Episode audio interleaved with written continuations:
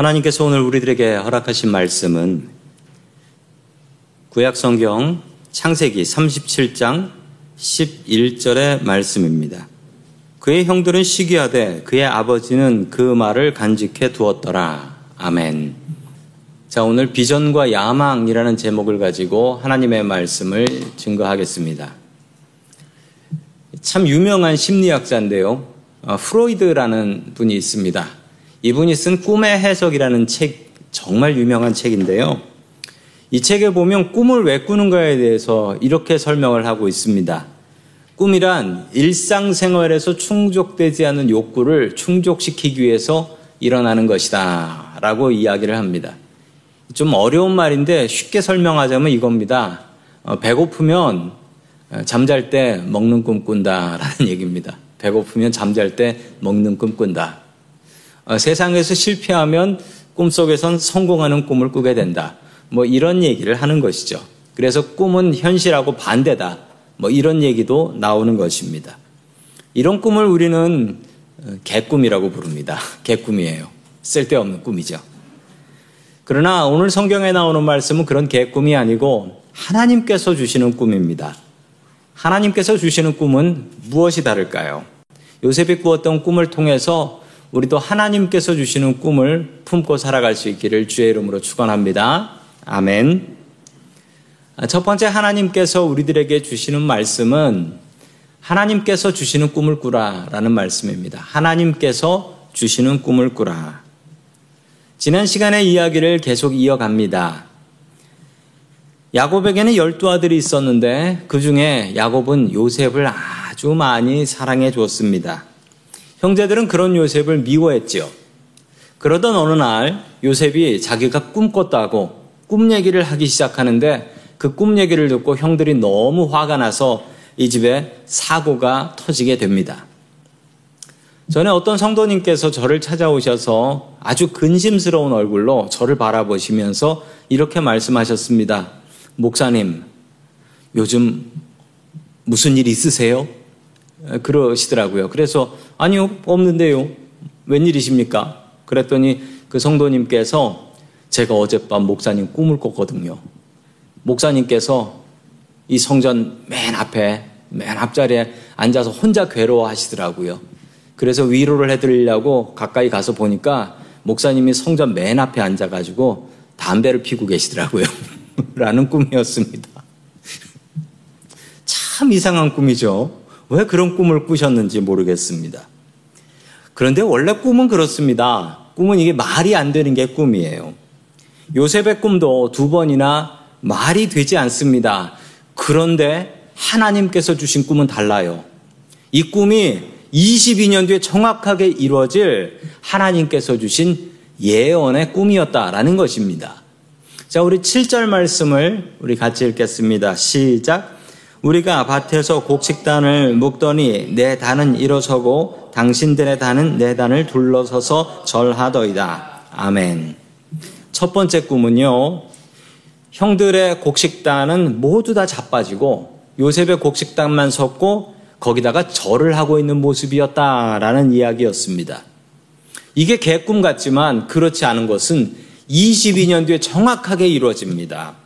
이 지역에 엄청난 흉년이 들게 되고 그리고 형들의 농사는 모두 망했는데 요셉에게만 곡식이 남아 있었다. 이것을 하나님께서 예언으로 보여주셨던 것입니다. 두 번째 꿈의 내용을 같이 봅니다. 구절의 말씀입니다. 시작. 요셉이 다시 꿈을 꾸고 그의 형들에게 말하여 이르되 내가 또 꿈을 꾼즉 해와 달과 열한 별이 내게 절하더이다 하니라. 아멘. 두 번째 꿈도 정확하게 22년 뒤에 모두 이루어집니다. 요셉의 아버지와 그리고 형제들 가족들이 모두 다 이집트로 내려와서 이집트 총리인 요셉 앞에 무릎을 꿇고 절을 했습니다. 실제로 이루어진 일입니다. 그러나 이 꿈 때문에 요셉은 큰 고통을 받습니다. 형제들한테 버림받았지요. 이집트의 노예로 붙잡혀 가게 되지요. 이게 다 이 꿈 때문 아니겠습니까? 요셉이 고통받을 때, 노예로 붙잡혀 가서 억울하게 감옥 들어갈 때, 요셉은 이 꿈에 대해서 어떻게 생각했을까요? 내가 그놈의 꿈 때문에 이렇게 망했다라고 이 꿈을 원망했을까요? 저주했을까요? 후회했을까요? 성도 여러분, 성경에는 요셉이 이 꿈을 후회했다라는 말은 단 한 번도 나오지 않습니다. 오히려 힘들 때마다 이 꿈을 붙잡고 일어섭니다. 이 꿈 때문에 이 고생을 하는 건데 힘들 때마다 그 꿈을 붙잡고 일어서게 됩니다. 성도 여러분, 이런 꿈이 있어야 됩니다. 우리는 꿈꾸는 사람이 되어야 합니다. 요셉이 왜 꿈을 꾸며 살았을까요? 요셉이 꿈을 꾸고 살았던 이유가 있습니다. 그것은 현실이 너무나 괴로웠기 때문입니다. 현실이 괴로운 사람은 꿈을 꿉니다. 그런데 현실이 너무, 너무 좋은 사람은 잠들지 않았으면 좋겠어요. 라고 얘기합니다. 왜냐하면 꿈에서 이상한 거 꿀까봐. 현실이 좋으니까. 우리의 현실이 힘겹고 괴롭다면 성도 여러분, 우리는 꿈을 꾸어야 합니다. 성도 여러분들의 꿈은 무엇인가요? 창세기 37장 11절의 말씀을 우리 같이 읽습니다. 시작. 그의 형들은 시기하되 그의 아버지는 그 말을 간직해 두었더라. 아멘. 형들이 이 꿈 이야기를 듣고서 요셉을 더욱더 미워합니다. 그리고 끝내는 저놈 죽여야겠다. 라고 생각을 하게 됩니다. 그런데 아버지 야곱의 반응은 달랐습니다. 야곱은 이렇게 생각합니다. 야곱은 당장 혼을 냅니다. 아니 세상에 부모가 자식한테 절하는 법이 어딨어? 이건 말도 안 되는 일이야. 라고 하며 혼을 내고 너 형들한테 그런 얘기하면 형들이 너 미워한다. 그러면서 걱정을 해줍니다. 그런데 아버지 야곱의 반응이 달라요. 성경에 무엇이라 나옵니까? 그 말을 간직해 두었더라. 왜 간직했을까요? 성도 여러분, 야곱과 요셉이 참 닮은 사람이다라고 말씀을 드렸었습니다. 이 둘의 닮은 점 중에 또 하나가 있는데 그것은 바로 둘 다 꿈의 사람이라는 사실입니다. 둘 다 꿈을 꾸면서 사는 사람이었습니다. 자, 우리 창세기 28장 12절 말씀 같이 봅니다. 시작. 꿈에 본즉 사닥다리가 땅 위에 서 있는데 그 꼭대기가 하늘에 닿았고 또 본즉 하나님의 사자들이 그 위에서 오르락 내리락 하고 아멘. 야곱이 자기 가족을 속이고 형 에서를 피해서 바다나람으로 도망갈 때의 일이었습니다. 그때 베델이라는 곳에 이르렀고 그곳에서 꿈을 꾸게 됩니다. 그 꿈에 보니까 하늘 끝까지 이어진 계단이 있는데 그 계단에 천사들이 오르락 내리락 하는 한 줄은 올라가고 한 줄은 내려가고 그러면서 오르락 내리락 하는 천사들을 보게 됩니다. 이런 꿈이었습니다. 그리고 꿈 속에서 야곱은 하나님을 처음 만나게 됩니다. 야곱은 이 꿈을 기억하고 살았고 이 꿈이 그대로 이루어진다라는 것을 알게 되었습니다. 야곱이 살고 있는 곳이 바로 베델이었으니까요. 그래서 야곱은 요셉의 꿈도 정말 이상하지만 이거 분명히 무언가 하나님의 뜻이 있다 라고 생각해서 마음속에 품게 되었다라는 것입니다. 성도 여러분, 꿈에는 두 가지 꿈이 있습니다. 야망하고 비전입니다. 야망은 스스로 꾸는 꿈입니다. 내가 스스로 만들어 내가 스스로 꾸는 꿈입니다. 내가 앞으로 돈을 많이 벌겠다. 내가 정말 좋은 집에서 살겠다. 나는 정말 좋은 차를 타겠다. 세상에 이런 야망들을 갖고 사는 사람들은 너무나 많습니다. 그리고 세상에선 이런 야망이 좀 있어야 성공한다 라고 이야기도 합니다. 우리 모두는 이런 야망이 있지요. 스스로 성공하고 싶어 하지 않습니까? 그리고 내 자식이 잘 되면 더 기뻐하고, 내 손주들이 잘 되면 더 기뻐하고, 뭐 그러면서 살지 않습니까? 성도 여러분, 이 꿈은 야망입니다. 그런데 이 야망은 탈이 날 때가 너무 많아요. 이 야망은 탈이 나요. 자, 반대로 하나님께서 주시는 꿈은 비전이라고 합니다. 하나님께서 주시는 꿈은 비전입니다. 예수 믿는 사람들은 야망을 내려놓고 비전을 가지고 살아야 합니다. 그렇다면 성도 여러분, 요셉이 꾼 꿈은 이게 야망일까요? 비전일까요? 이게 좀 애매합니다. 왜냐하면 야망은 자기 잘 되는 거잖아요. 그런데 요셉의 꿈을 보면 어, 뭐 자기 잘 되는 이야기 같아요. 막 절 받고 막 그러는가. 그래서 야망으로 생각하기 쉽지만 절대로 그렇지 않습니다. 이것은 비전입니다. 하나님께서 주신 것이니까요. 요셉의 꿈은 다시 이야기하자면 야망 같은 비전이에요. 야망 같은 비전. 하나님께서 주시는 꿈을 우리는 꾸며, 꿈꾸며 살아야 합니다. 내가 만든 꿈과 계획에 빠져 살지 마십시오. 우리 마음 속에 하나님께서 주신 꿈 하나는 분명히 붙잡고 살아야 합니다. 우리 샌프란시스코는 미국에서 가장 비싼 집값과 그리고 물가가 가장 비싼 곳으로 유명합니다. 정말 이곳에서는 먹고 살기 힘들다라는 이야기를 여러분들이 이야기를 합니다. 그래서 우리는 먹고 사는 꿈을 꾸면서 삽니다. 성도 여러분, 먹고 사는 꿈도 분명히 꿔야 합니다. 그런데 우리의 인생에 후회하지 않을 하나님께서 주신 꿈 하나는 분명히 있어야 됩니다. 분명히 있어야 돼요. 그 꿈을 꾸면서 사십시오. 그 꿈이 우리를 진짜 행복하게 합니다. 어느 미식 축구 선수의 이야기입니다. 제이슨 브라운이라는 선수인데요.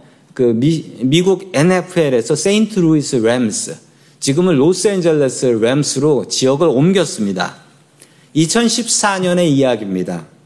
이 선수가 아주 잘했고 나이 31여서 열심히 선수로 뛰어야 하는데 그 재계약하는 어, 오퍼가 들어왔습니다. 오퍼는 얼마였냐면 3,700만 불, 37 million입니다. 대단히 큰 돈이지요. 그런데 이 선수가 그것을 포기합니다. 매니저가 난리가 났습니다. 왜 이렇게 좋은 조건을 걷어차느냐? 너 무슨 생각이냐라고 물어보니까 저 고향에 내려가서 농사 지으려고요. 라고 하더래요. 미쳤다라고 했습니다. 한참 운동할 운동선수가 재계약하지 않고 고향 가서 농사 짓겠다라는 겁니다. 게다가 농사는 평생 지어보지도 않았대요. 그래서 농사를 지으려고 인터넷 보고 배웠답니다. 이 선수가 왜 그랬을까요? 이 선수가 이렇게 이야기합니다.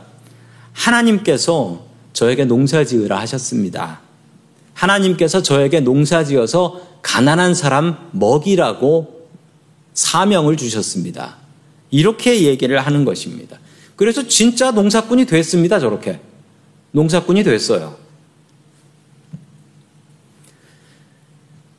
농사를 지어가지고 무슨 일을 했냐면 열심히 첫 해 농사를 지어가지고 거기서 나온 열매 모두를 다 동네 가난한 사람들한테 나눠줘 버렸습니다. 그리고 그 농장 이름을 이렇게 지었습니다. First Fruits Farm. 이렇게 이름을 지었습니다. 이분이 무슨 일을 하게 되냐면요. 이분이 수많은 사람들을 자기 농장으로 발런티어로 불러서 농사를 짓게 하고 그렇게 나온 열매들을 가난한 사람들과 지역사회에 나눠주는 일을 하면서 살고 있습니다.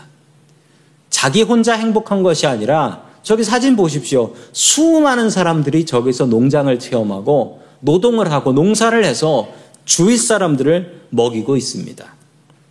제이슨은 야망이 있었던 사람입니다. 돈 많이 벌고 좋은 집에 살고 좋은 차 타고 궁전 같은 집에서 살았습니다. 그런데 어느 날 그만두고 이사를 왔는데 헛간 같은 곳에서 살게 되었다. 그런데 너무나 행복하다는 거예요. 비전은 사람을 행복하게 합니다. 하나님께서 주신 비전은 우리의 인생을 행복하게 합니다. 성도 여러분, 이런 꿈 하나는 우리에게 분명히 있어야 됩니다. 나의 꿈, 야망만 붙잡고 살지 마십시오. 주님께서 주시는 꿈, 비전을 붙잡고 살아가는 저와 성도 여러분들 될 수 있기를 주의 이름으로 간절히 축원합니다. 아멘. 두 번째 하나님께서 우리들에게 주시는 말씀은 하나님의 인도하심을 기도하라 라는 말씀입니다. 우리 찬양에도 있지만 은혜 아니면 살아갈 수가 없습니다. 은혜 아니면 살 수가 없어요. 그런데요, 이 은혜가 어쩔 때는 얄미운 은혜도 있습니다. 정말 받기 싫은 은혜. 이게 은혜 맞아? 이거 내가 받아야 돼? 성도 여러분, 그러나 은혜는 거부할 수가 없어요. 거절할 수가 없어요. 그걸 어려운 신학 용어로는 거부할 수 없는 은혜다라고 이야기를 합니다. 사도 바울 선생님도 이 거부할 수 없는 은혜를 받았습니다. 요셉도 그랬습니다. 요셉이 만약 이 은혜를 거절할 수 있었다면 저는 그냥 아버지 집에서 편안히 살겠습니다. 제가 왜 이집트의 노예로 붙잡혀 가야 됩니까? 이러지 않았겠습니까? 세상에 이걸 은혜라고 한다면 이 중에 이런 은혜 받고 싶은 분 계십니까? 아마 아무도 안 받겠다 하실 거예요. 남의 나라 노예로 붙잡혀 가는 게 이게 무슨 은혜입니까? 성도 여러분, 그러나 믿음의 눈으로 보면 수많은 사건과 사고 가운데서도 주님께서 주시는 은혜와 인도하심을 우리가 알 수가 있습니다. 자, 우리 13절의 말씀 같이 봅니다. 시작. 이스라엘이 요셉에게 이르되 내 형들이 세겜에서 양을 치지 아니하느냐? 너를 그들에게로 보내리라. 요셉이 아버지에게 대답하되 내가 그리하겠나이다. 아멘. 여기서 이스라엘은 야곱의 다른 이름입니다. 아버지가 아들을 불러서 이야기를 한 겁니다. 너 형들 있는 세겜에 가서 양치는 거 좀 보고 와라. 왜 이런 명령을 하냐면요 성도 여러분, 얼마 전에 이런 일이 있었죠. 야곱의 아들들이 세겜에 있는 추장과 그 집 남자들 다 죽이고 약탈했어요. 그게 어디라고요? 세겜입니다. 세겜으로 양을 치러 형들이 갔는데 아들들이 갔는데 그 아들들이 돌아오질 않는 겁니다. 한참이 지나도. 그러니 야곱은 무슨 생각을 하겠습니까? 그 동네 사람들한테 공격을 당했나? 염려가 되는 겁니다. 그러니까 요셉한테 가서 너희 형들 양치고 있는지 가서 한번 확인하고 와라. 라고 명령을 했던 것입니다. 자, 계속해서 17절의 말씀입니다. 시작. 그 사람 이르되 그들이 여기서 떠났느니라. 내가 그들의 말을 들으니 도단으로 가자 하더라 니라. 요셉이 그 형들 뒤를 따라가서 도단에서 그를 만나니라. 아멘. 세겜에 가보니까 형들이 없어요. 아이고, 이거 어떻게 큰일 난 거 아니야? 염려를 하고 하면서 주위에 거기 동네 사람들한테 물어봅니다. 우리 형들 못 봤습니까? 그랬더니 그 동네 사람들이 이야기를 들었다는 거예요. 야, 도단으로 가자. 라고 하는 얘기를 들었답니다. 왜 도단으로 갔냐면요. 당시가 건기였습니다. 비가 잘 오지 않을 때.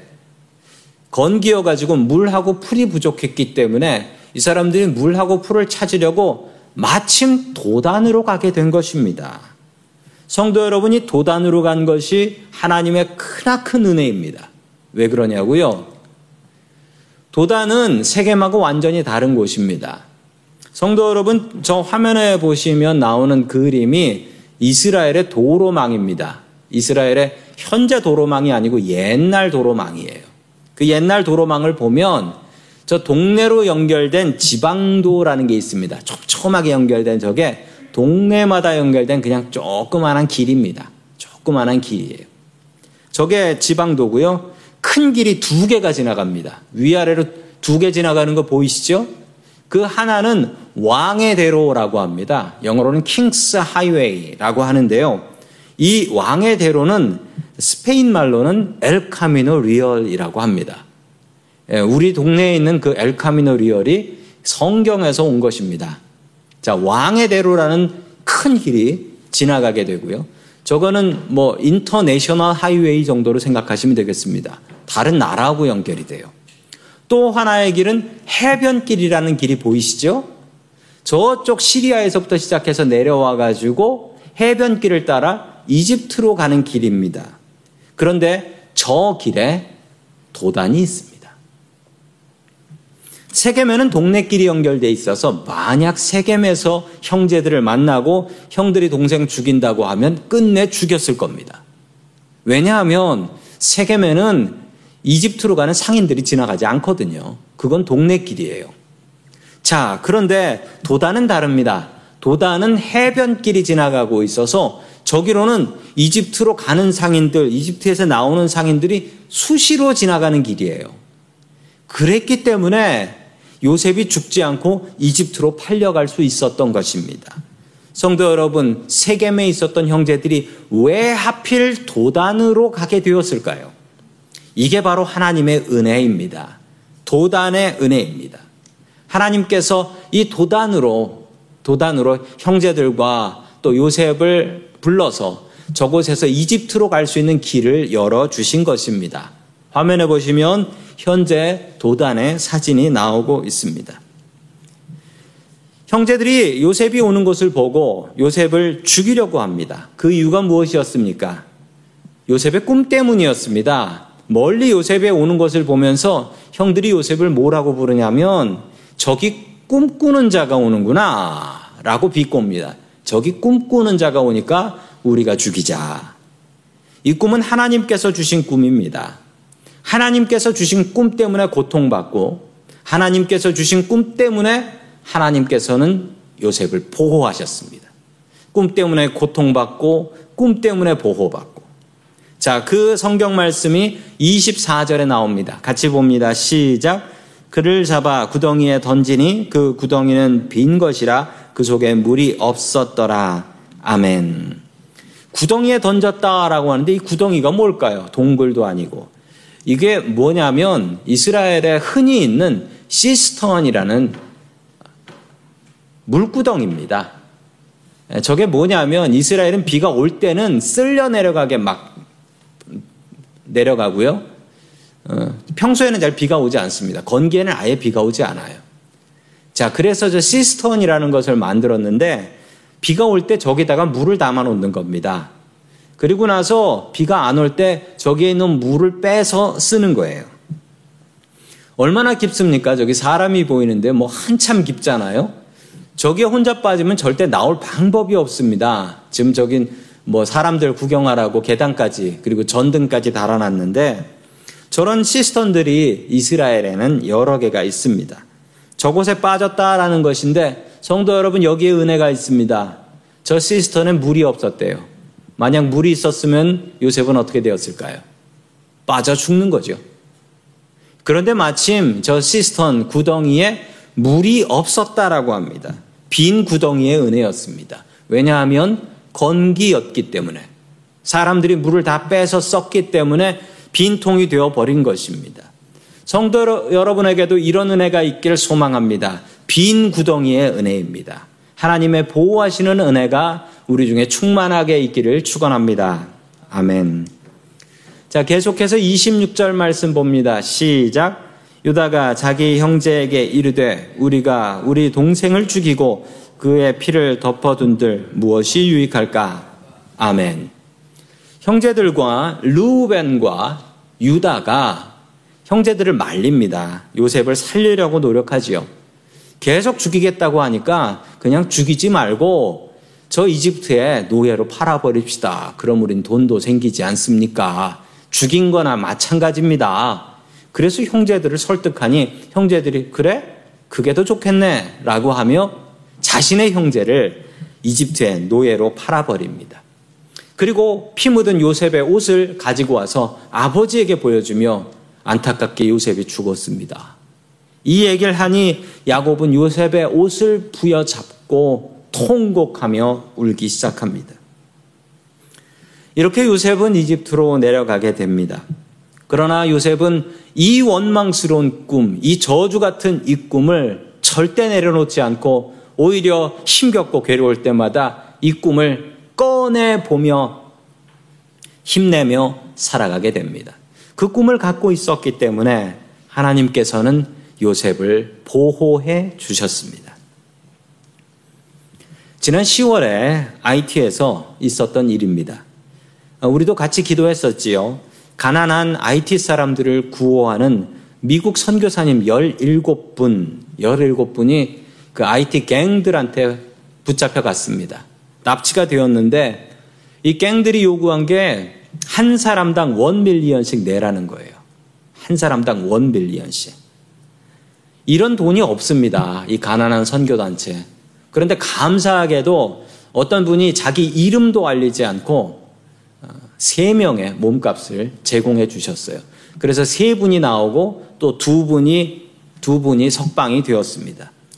자기 나라를 위해서 도우러 온 선교사님들을 붙잡아서 몸값을 뜯어낸다. 너무나 당황스럽지요. 저 IT 사람들입니다. IT 사람들이 갱들한테 미국 사람들, 우리 선교사님들 풀어달라라고 시위를 하는 모습입니다. 이 중에서 다섯 분의 선교사님은 몸값을 내고 풀려났지만 12명의 인질은 계속 남아 있었습니다. 벌써 돈 맛을 본 갱들이 12명을 그냥 절대 풀어줄 리가 없습니다. 그냥 붙잡고 있으면 돈이 되는데 붙잡고 있지 풀어줄 리가 있겠습니까? 이 선교사님들을 파송한 기독교 국제 구호 단체.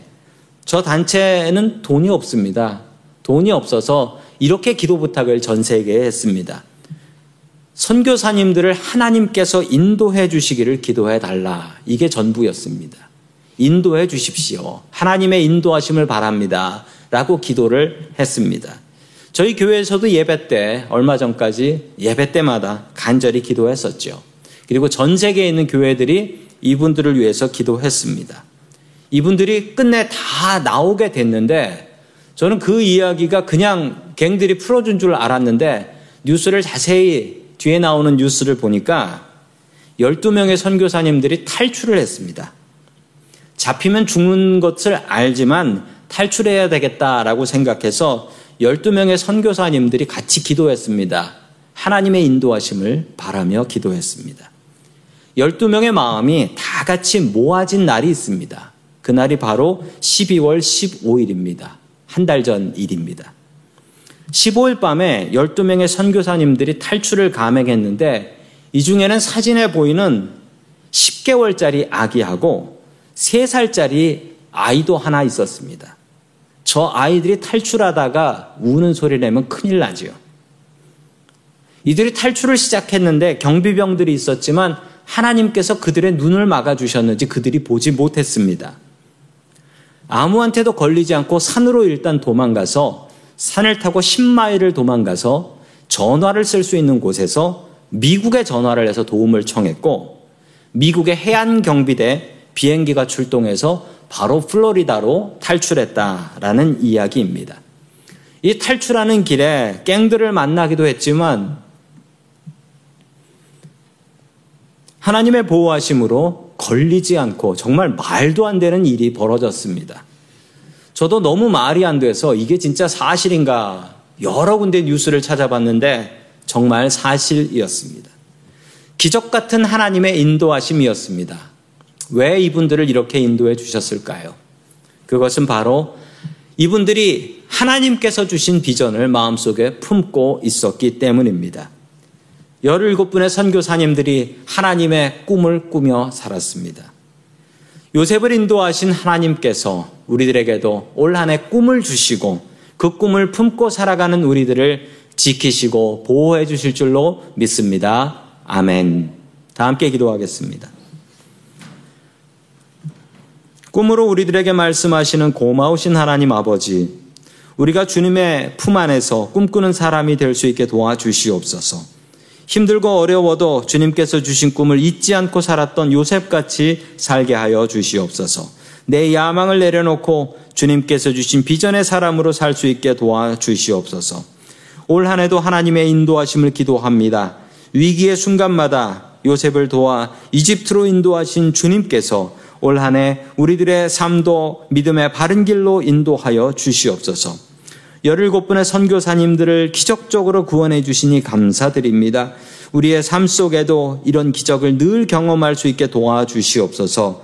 우리를 인도하시는 예수님의 이름으로 기도드립니다. 아멘.